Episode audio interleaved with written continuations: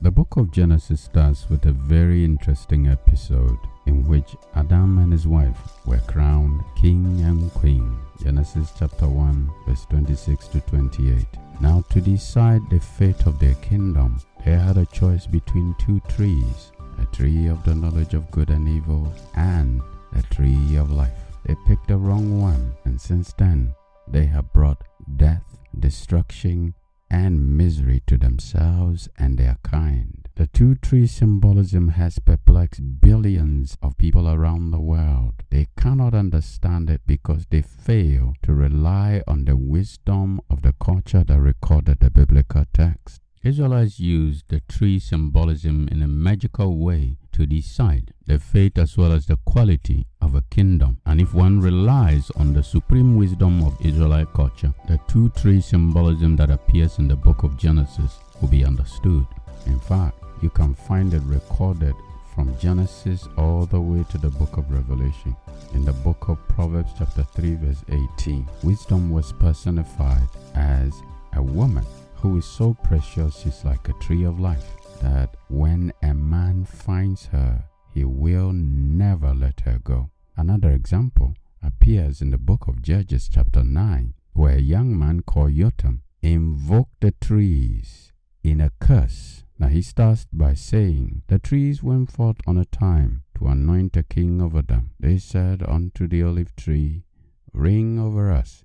But the olive tree said unto them, should I leave my fatness wherewith by me they honor God and man, and go to be promoted over the trees? Ancient Israelites understood this particular symbolism very well.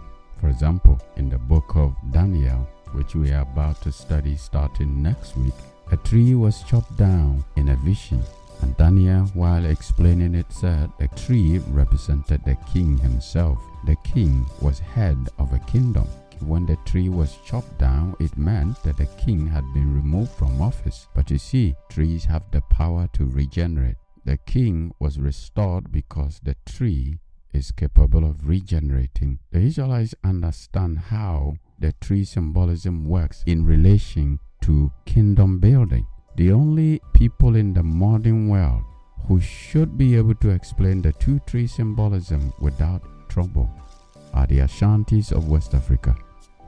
They are the only people in the modern world who use the two tree symbolism to establish a kingdom. And it worked because they understand it. Now, the Ashantis come from Akan. Akan in the Bible is of the tribe of Judah. And if you go to Ghana, the Akan people and the Ashanti have their names listed in the Holy Book most of the names and exactly how the Ashantis did it has been explained in my book, Follow the Name, The Wisdom, Truth and Secrets, under the title The Anan Spell. You can find this book on my website tricktheology.com as well as on Amazon. Ladies and gentlemen, I am the righteous conqueror. I wage love, I hate war.